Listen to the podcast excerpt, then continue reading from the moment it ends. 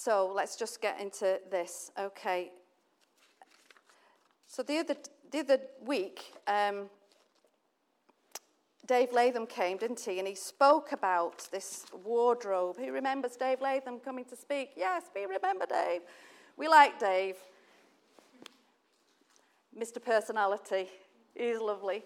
And um, he loves us, we love him, and we keep telling each other we love each other. And that, that always helps in relationships, you know, kind of a bit of back and forth with that. But he spoke about this wardrobe, didn't he? And he spoke about the wardrobe that really has got clothing in it that the Lord's given us. And the enemy wants to kind of go in the wardrobe and rob some stuff out the wardrobe and then also get other types of clothing and put those in the wardrobe and say that they are who we are. So I'm kind of picking up on that. He's going to say more stuff about whatever he's going to say when he comes in September. And, it, uh, and but I really felt that I should s- sort of uh, expand really on a couple of things to do with this wardrobe idea and this kind of clothing, being clothed in Christ.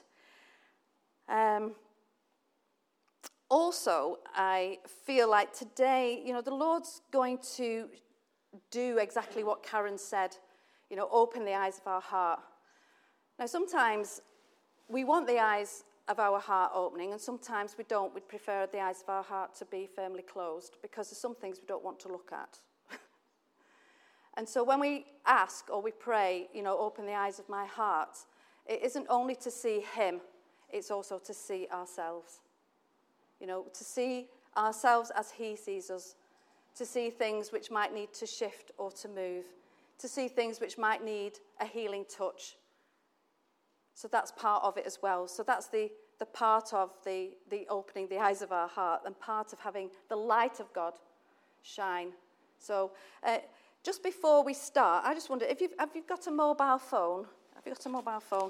If you've got a mobile phone, I just wondered if you could find, find your torch on the mobile phone because I was going to. No, don't shine it in anybody's eyes now. okay. I don't know where my torch is. Is it in settings? Who knows? Yeah, I'll, have, I'll just, yeah, anyway. People will know where their torches are. Yeah, so, because we did have a torch, and I was just thinking about, I just think it's important just to just have a little look at, without, without blinding yourself, without sort of disintegrating your own retinas. Just, we'll just if it was dark in here, this would work a lot better, wouldn't it? You know, it's just not working. oh, let's let's dim thing. Oh, right, okay. We, you, we are the champions. so just um, turn around and look. When everyone's waving their torch, just have a little look around. Okay, we, we are these lights in the darkness, aren't we? And actually, this, this light here, I just want you to embrace that light and say, Yeah, Lord, you know, make it a prayer as you see this light. You know, I, I don't want any dark corners. I don't want any dark corners in my life. I want you, Lord, to shine your light. I want you to, you know, we did pray it really, but let's pray it again, you know. Shine your light, Lord, into my heart.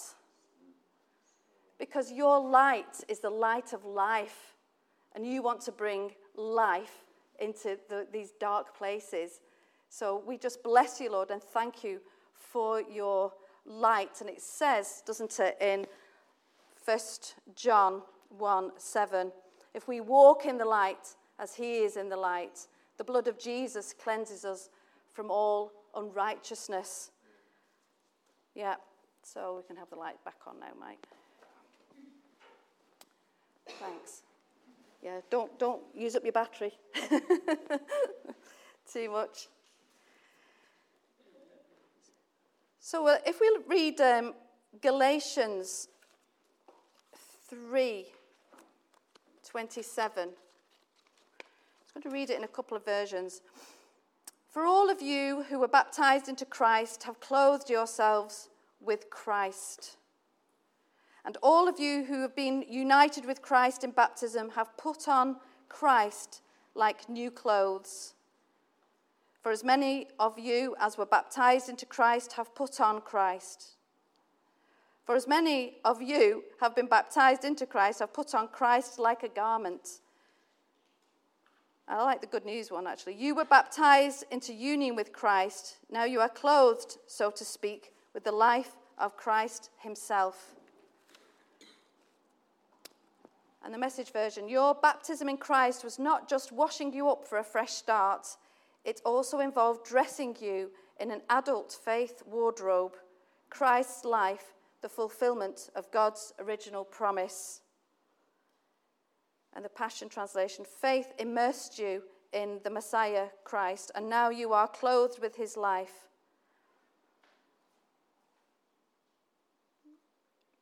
So, my prayer is let the life of Christ cover you as clothing, let Christ live freely through you. Great, isn't it, when you kind of really meditate on those verses, on that, those verses there.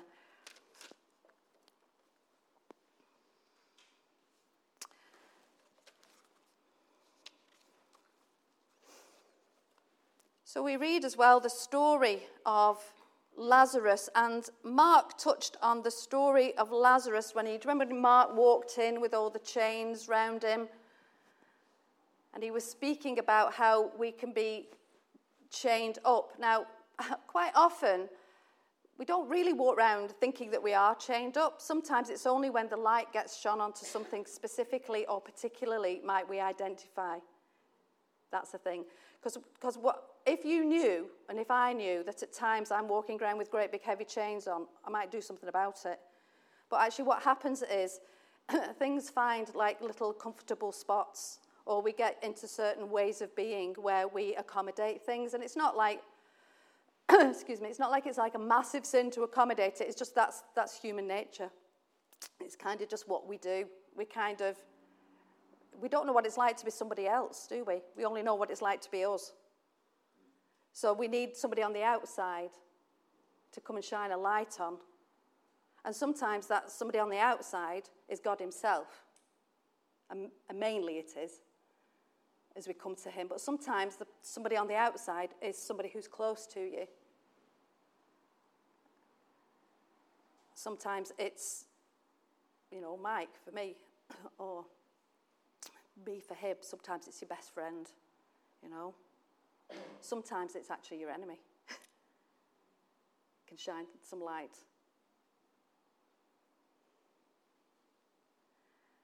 But do we want the life of Christ? Yeah, we do. We do. So, John 11 um, is the story of um, the raising of, of Lazarus. So, I'm just going to read a little bit of the story.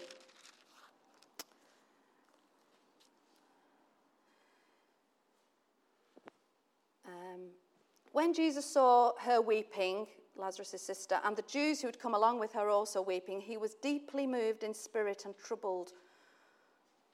And some versions talk about his like a groaning, moaning sound that he was making.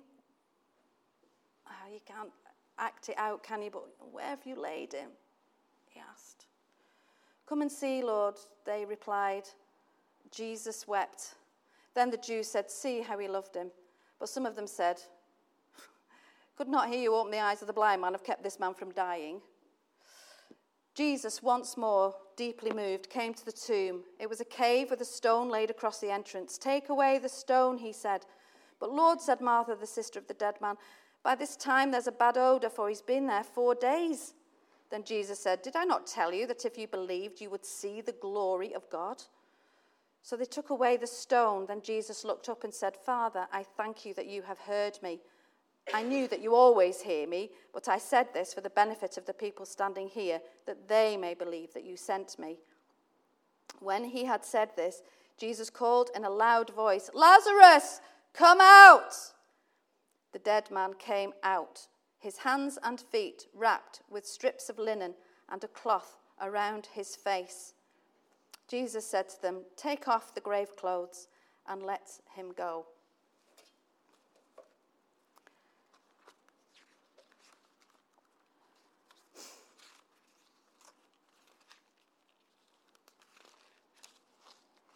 So, I was listening to um, a girl speaking, a young woman speaking called Hannah Graham, and she was speaking about How the clothing of God speaks of his work in our lives, his character, his ways, his purposes, his love. And through worship and warfare, we continue in that sanctifying process of being clothed and taking off the grave clothes. It's a process that the enemy would like us to wear, and the grave clothes would he would want them to shape us. And as we spotted there in the story, you know, Lazarus was extremely restricted as he came out of the grave. He didn't actually remove those grave clothes himself, did he? Jesus said, Remove the grave clothes and loose him, release him. Remove those grave clothes. Now, I don't want to kind of read too much into like us never re- being removing our own grave clothes. You know, we do. We do remove our own grave clothes, but it's, it's a very important aspect of the whole process that this happens in community. This happens in family, in spiritual family. This happens in body. And I'll pick up a little bit on that later. So, the enemy wants us to be, to be shaped and restricted in a way that deprives us of life. And it's interesting, we were singing it, it's your breath in my lungs, you know, whose breath came and filled Lazarus's lungs? It was his breath. His breath came and filled Lazarus's lungs. So then Lazarus then, once he took his first breath, and once his heart started beating, he could then breathe, couldn't for himself? So we're going to have a little look at some of the grave clothes that we might be encumbered by. So we know that we've been washed, and through our sins, though our sins were like scarlet, they're now white as snow, that we are clothed in robes of righteousness. So it's not just about the transition from, and we've done quite a lot on this, is why I'm not kind of going to get into it. So we've done a lot about being baptized, in, you know, dying and then being raised to life, and that we are now alive in Christ and we have eternal life. So we're, we're not, I'm not just talking about our salvation, you know. So, yes, that's a, I'm taking that as a given, that salvation is a given here. And so these grave clothes are um, part of the sanctifying process of where we kind of are removing things that are encumbering us so we are talking, we've been talking about barriers to understanding, and by understanding I mean experiencing and knowing freedom and fullness in Christ, you know, and, and what things get in the way of that fullness. And we, like I said already, we know we've covered some things, but we're going to look at a few, a few others as well.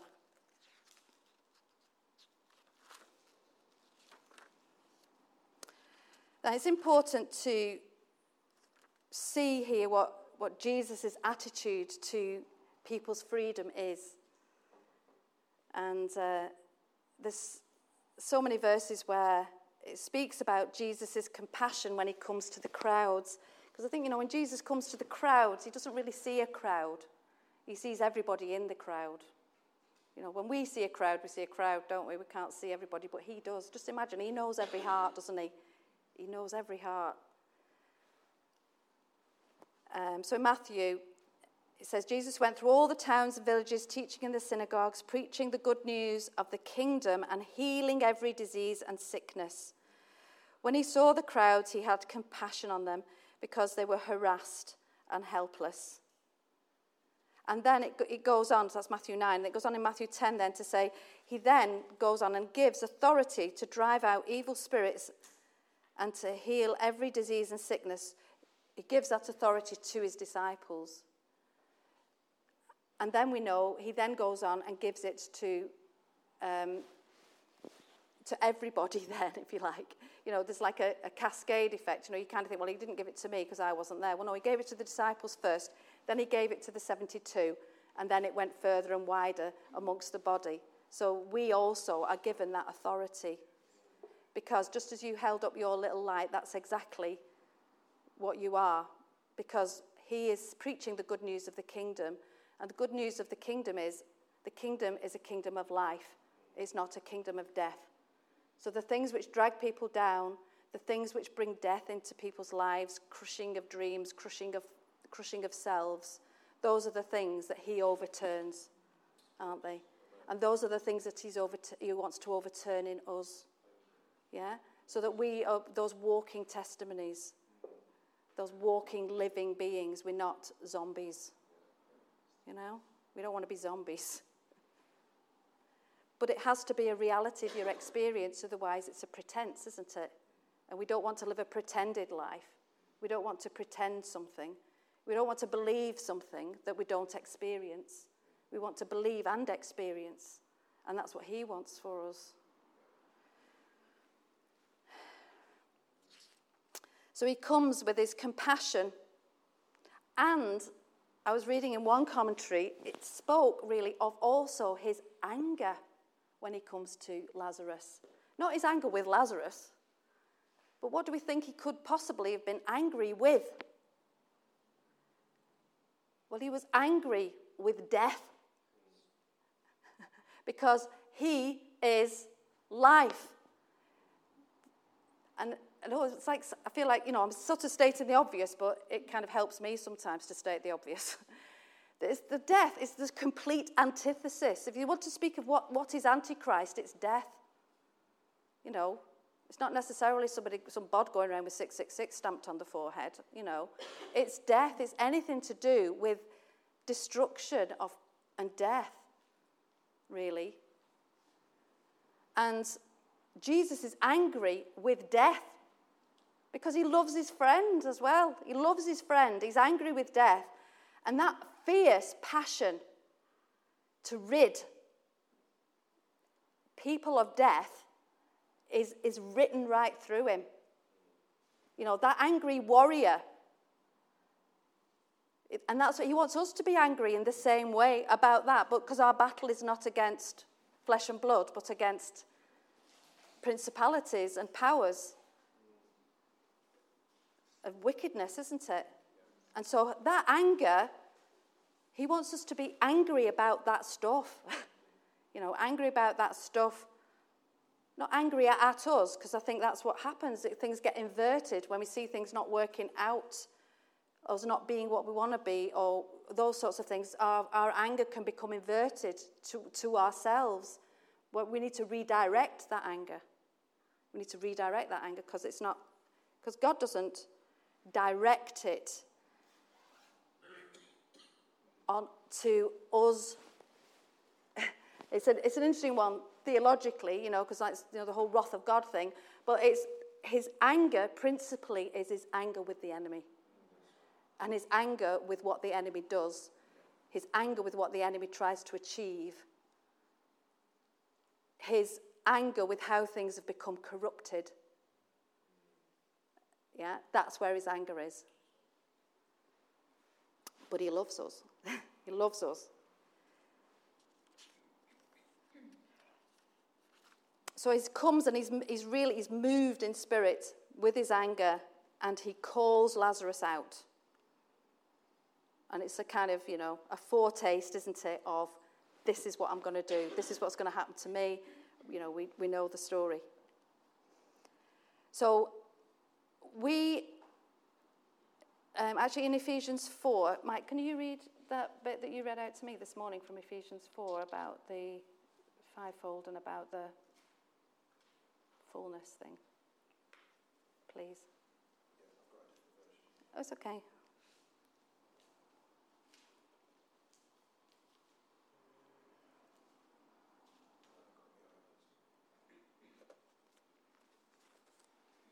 Do you want me to?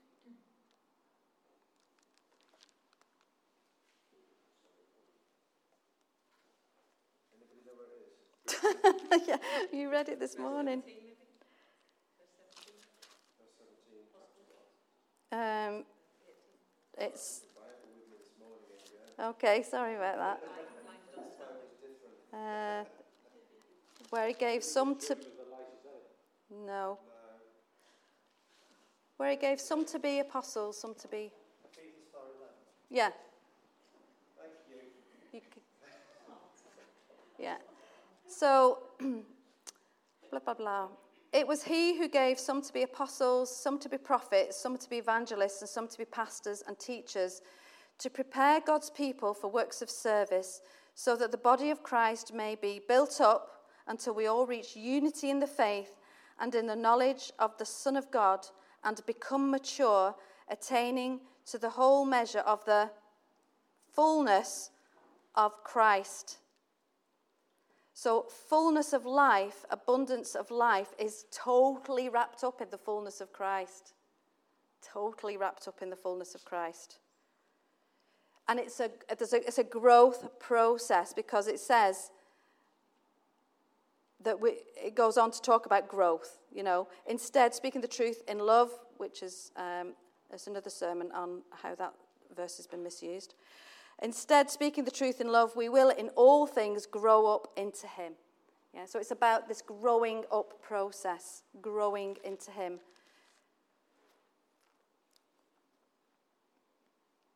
expressing the fullness of his character, attaining the whole measure of the fullness of Christ. So we need one another in this process.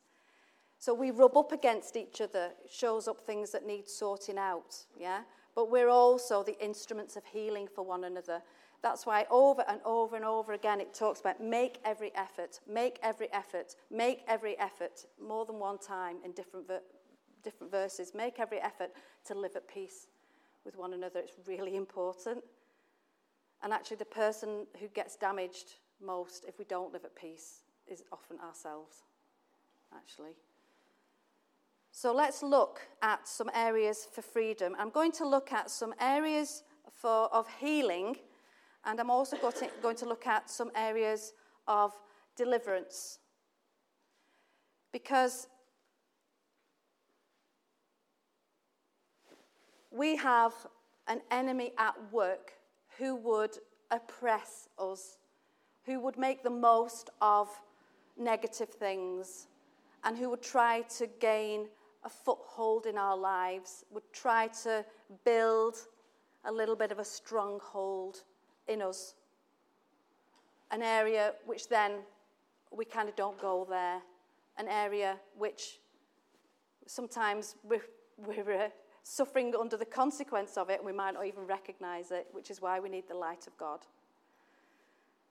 So some things have, might become quite entrenched, but you're not possessed, but we can be demonized.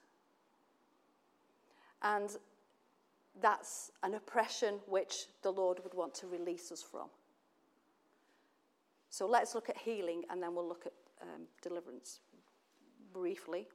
So I'm going to say, as, as I read some of these things, as I share some of these things, if you were there with an open heart, you might find some areas being prodded or poked or uncovered or just disturbed slightly.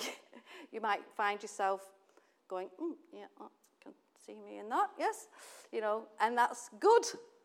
And that's good. But what I would say is don't then just walk away and ignore that prompting. Just go home and make a note of it, first of all, and then come to the Lord with it. But I, I will read one or two prayers today as well. Um, but yeah, so don't just neglect it. It's been, if the Lord has shone his light on something, pay attention to it because it's for freedom that Christ has set us free, isn't it? For freedom.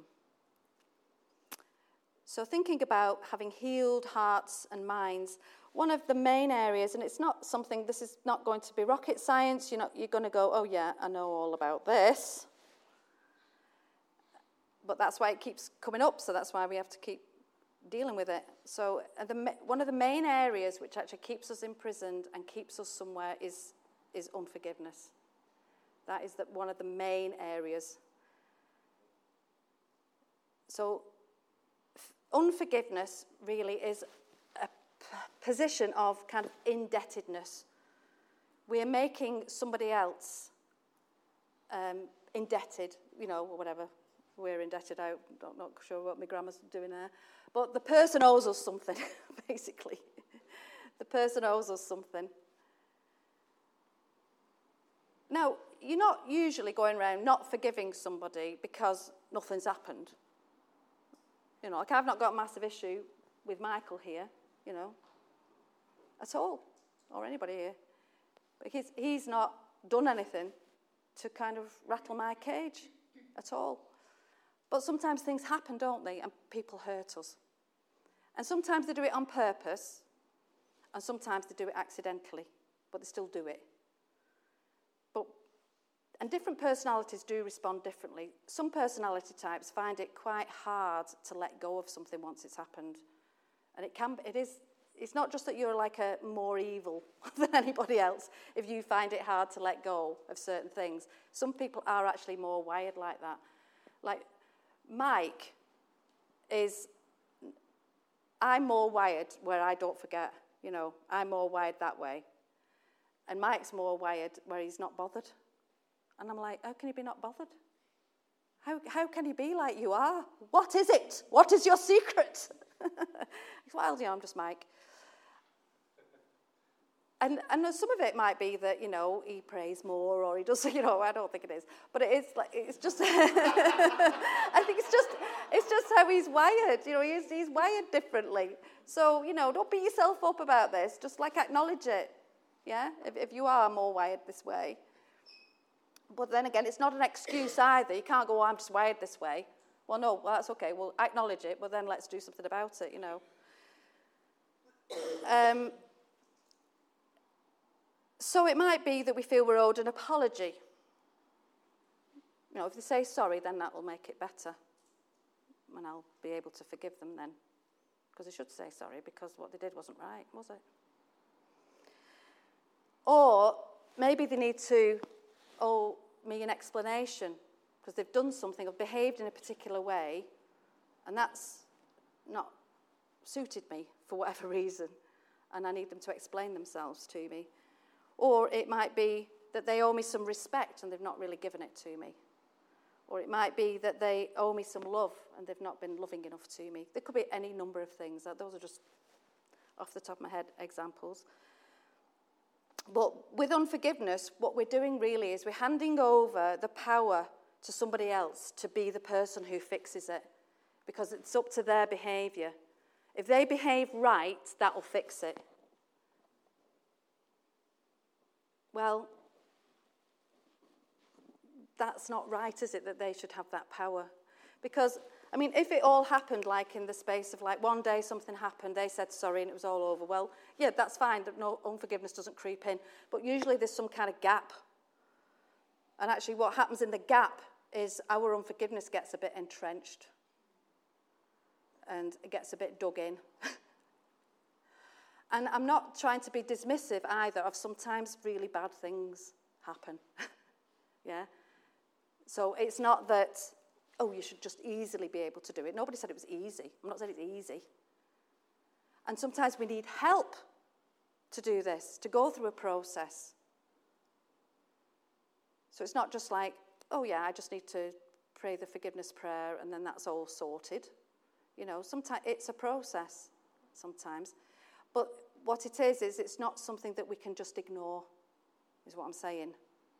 So even if you've been prodded with this one, and, and, it, and it's not nice, because usually if you're prodded with this one, whatever it was that caused you to feel the need, you know, the whole unforgiveness thing, whatever's caused it, that's going to come up. you know, you can't, eh, can't ignore it. So you have to you revisit it. That's what happens. So I just want to pray, you know, Lord Jesus, that you would just guard our hearts today, that you would just wrap us with your love, Lord. Wrap us in your love, Lord, that you're here, Lord. Your presence is here. Your love is here for us. That you are tender towards us, Lord. I just want to pray for your healing presence to be here with us. So as we touch on some of these things, we're not just throwing them up into the ether. You know, we're coming before your throne. We're coming into your living room. We're coming to sit on your lap, Lord. We're coming to share our hearts with you, Lord. And so, Lord, I just pray that you would come in your power and your gentleness, Lord, to help us to face things that we've rather kept keep in the dark sometimes. But Lord, what you're saying is, no, I want you free. I want you free. So these pictures sometimes we have of unforgiveness are, you know, of handcuffs that really unforgiveness binds us to somebody else, like handcuffs us to them, handcuffs us to the event.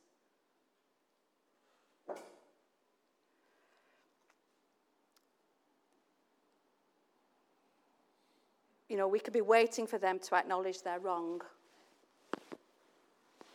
And it's like, until they acknowledge they're wrong, I can't be free. Whereas you, you can be free. But the key to your freedom is to forgive them. Now, there's a lot of misunderstanding about what forgiveness actually is. Forgiveness is not the same thing as saying something that happened didn't really happen or something wasn't as bad as all that and they're being let off. Nobody's let off anything unless the Lord says you're let off. Because who is it who's the, who is the judge and jury, really? Who is the judge? It's the Lord, isn't it? So, like when everybody came with their stones, wanting to stone the woman, that was the law that said she should be stoned.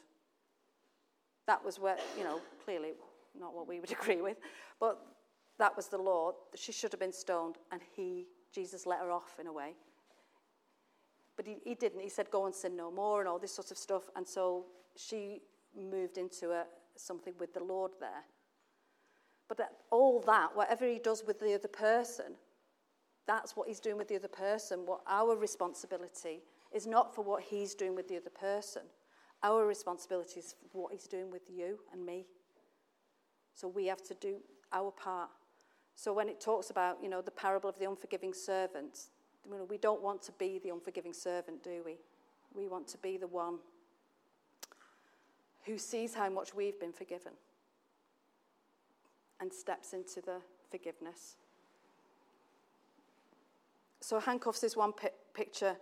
And the other one is, especially when we get kind of angry and it kind of gets connected with bitterness, that, you know, it's like a, it's like a gall, isn't it? It's like a poison that um, poisons us. So we don't want to be poisoned either. And unforgiveness places limitations on us. I mean, I don't want a show of hands here, but has anybody ever gone down a different supermarket aisle because they saw somebody that they find difficult? Somebody from the past, somebody from an incident, somebody who was connected to something that you weren't sure you wanted to face or you could face.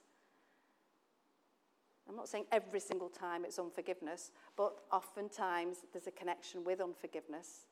I mean, sometimes it might just be, I don't want an awkward conversation, but sometimes it might be that there's a connection to unforgiveness.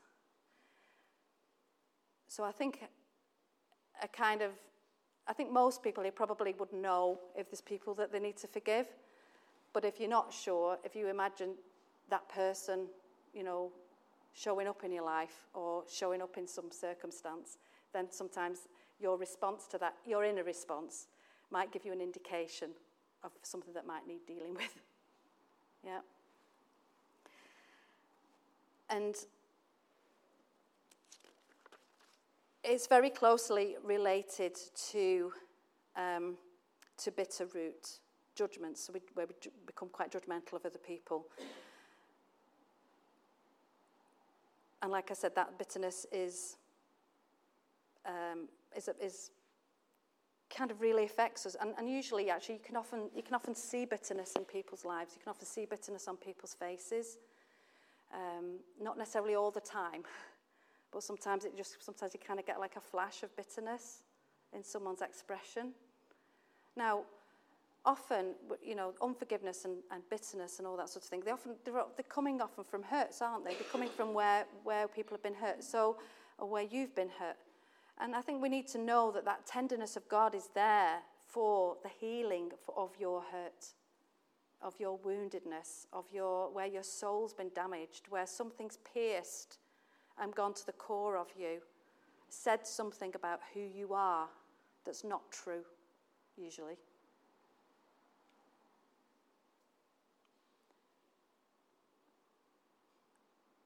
And the Lord is here today to heal those hurts.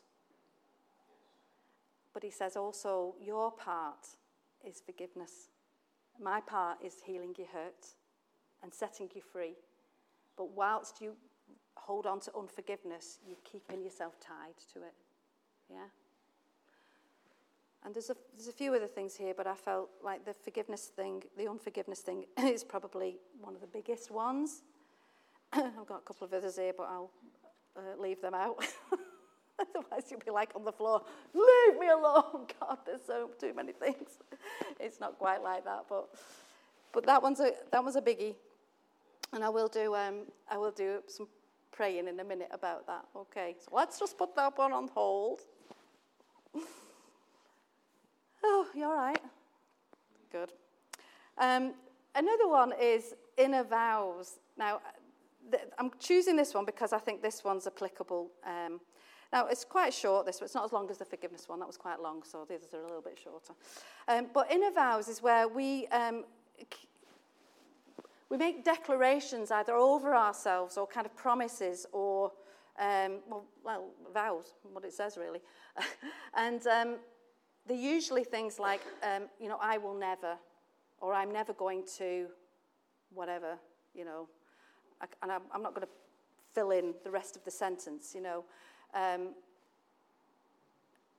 but what we do when we make kind of like all or I will always, you know, so they're always or never statements often. Um, when we make those statements, we tie ourselves to that promise, spiritually speaking, because there's the power of life and death in our words. So it depends what those things are. You know, obviously you can say things which are, you know, beneficial, but I'm not talking about saying things which are are, beneficial. I'm talking about um, making a sort of inner determination, which is actually quite a, which is a negative one, really. And it's almost like a promise that we're making, and as we're speaking it out, it has an impact, and we get tied to it. So I think if if any of that makes any sense to you, and you know that you've done that, you know, I think you kind of need to we need to come to a place of repentance of that because often what we're doing is we're tying ourselves to something which is not necessarily true, you know, because often I think we can make those sort of statements when we're afraid of something. So we kind of try and try and gain control by saying, I'll never do this, I'll never allow this thing, or I'll never, you'll never see me on the cop. Obviously, it's a silly one. But, you know, whatever the statement is that you make, you know, you, you, you're kind of tying yourself to that, aren't you? So uh, that's quite a short one, but um, I'm just going to move on because you'll know if you've done that sort of thing. And then, but sort of linked with it is this one, and this is the last one in terms of um, healing ones. So it's like is ungodly beliefs. So ungodly beliefs is not the same as unbelief. Yeah, it's not the same as doubt or anything like that. It's, it's believing things which are just not true. um, but they can create strongholds in our minds and they, they tie us in. And they can be things that we kind of chew over or meditate on.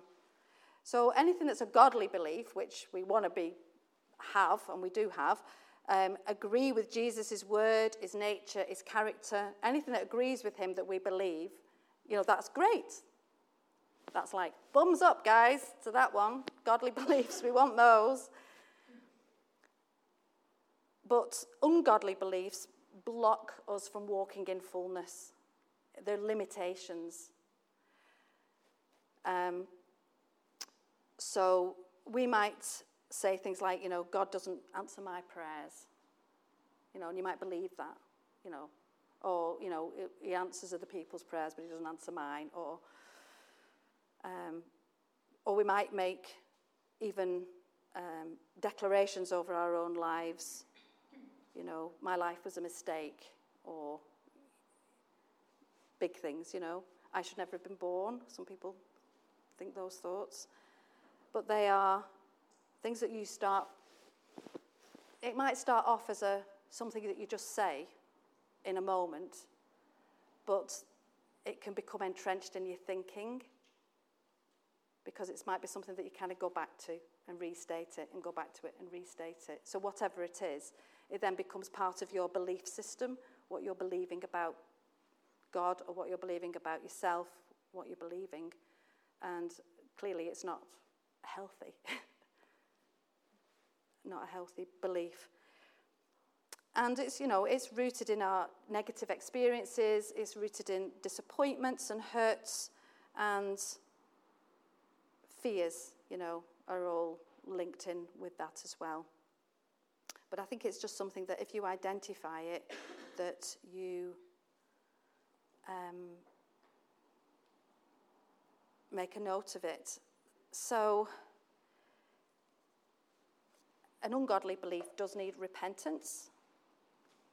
So I'm just going to go back to First John, if I can find it. Where's 1 John? It's towards the end. Here we go. Um, this is the message we've heard from him and declare to you God is light. In him there is no darkness at all. If we claim to have fellowship with him, yet walk in the darkness, we lie and do not live by the truth. But if we walk in the light, as he is in the light, we have fellowship with one another, and the blood of Jesus, his Son, purifies us from all unrighteousness. So that's what he kind of, that's what, not what he kind of, that's what he wants to do now.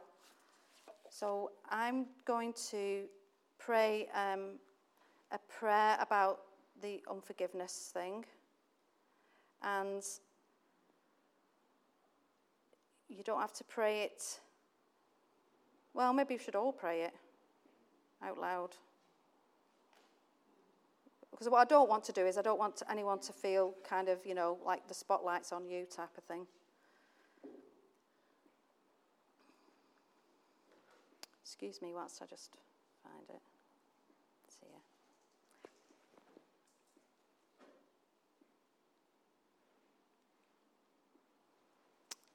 Okay. So if you want to close your eyes, that'd be good. And if you've got a person that you feel you need to forgive, then we're going to bring that person before the Lord. If it's more than one person, then you can just, like, you know, corral them together in your mind. if you don't feel ready to forgive them, that's your choice to but what I would say is if you're not, not wanting to do that now, that you would take it back to your prayer closet, if you like, and do it, work it out with God, yeah? So, I choose to forgive, and then name the person. And I want you to think about what it is you're forgiving them for doing so, what specifically did they do? So, I choose to forgive this person for whatever it is. And I ask that, Lord, you forgive me for judging him or her and for the bitterness I have held in my heart. Lord, I repent now for the judgments I made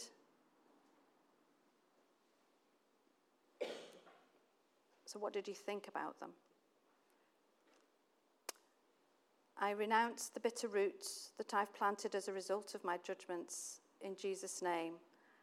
I break the power of judgments and the power to hold this root in place to harm myself and others.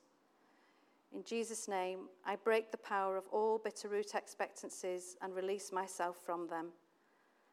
I place the cross of Jesus between me and the consequences of this judgment, and Lord, I bring the old practices and patterns to death now by the power of your cross, and I declare an end to the law of sowing and reaping attached to these judgments in Jesus' name. Amen.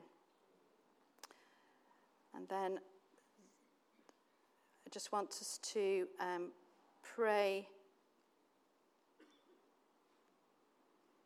this. Well, it's not really, pr- this isn't really a, a prayer. This is almost like you're speaking to the person, okay? So I choose to forgive you for what you have done. So could you repeat that? I choose to forgive you for what you have done and what you have left undone and what you have left undone, for what is unsaid and the consequences, for what is unsaid and the consequences. I choose to fully forgive you for the pain, hurt, and loss it has caused me. I choose to fully forgive you for the pain, hurt, and loss it has caused me. I don't want to become trapped in negative reactions. I don't want to become trapped in negative reactions or feelings like bitterness, anger, rage, and fear, or feelings like bitterness, anger, rage, fear. I reject hatred, murderous thoughts, gossip, or slander. I reject hatred, murderous thoughts, gossip, or slander, avoiding you, monitoring you, or any unreal expectations avoiding you, monitoring you, or any unreal expectations. So, Lord, we bring before you these um, vulnerable feelings and pray for you to continue this process with us, that we would move more and more into freedom as we release ourselves from being connected to any unforgiveness. Amen. What time is it, please?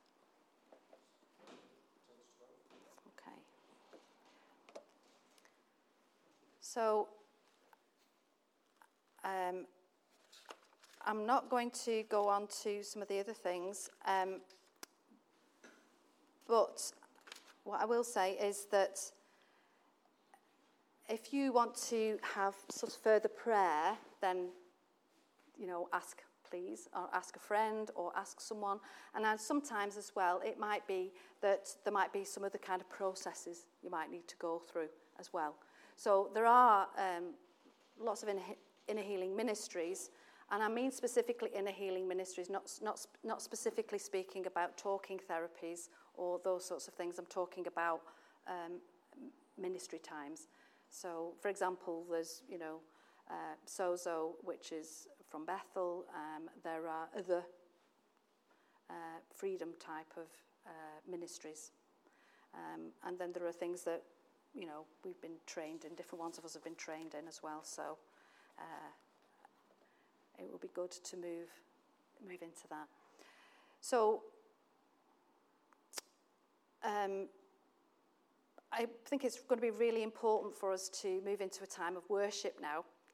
And uh, at another point, I will speak about um, being set free, being delivered, and stuff like that, because it's not such a big deal. You know, I think people make it into a big deal, and it's not a big deal. Actually, it's just part of the healing process, really. It's just shifting something. It's saying, look, something that feels like it's got some kind of authority in your life doesn't. And so we just shift it out the way and just open you up to uh, more of the Spirit of God. So as we kind of move into our worship time now, just allow the Lord to minister into that area that He's been working on there.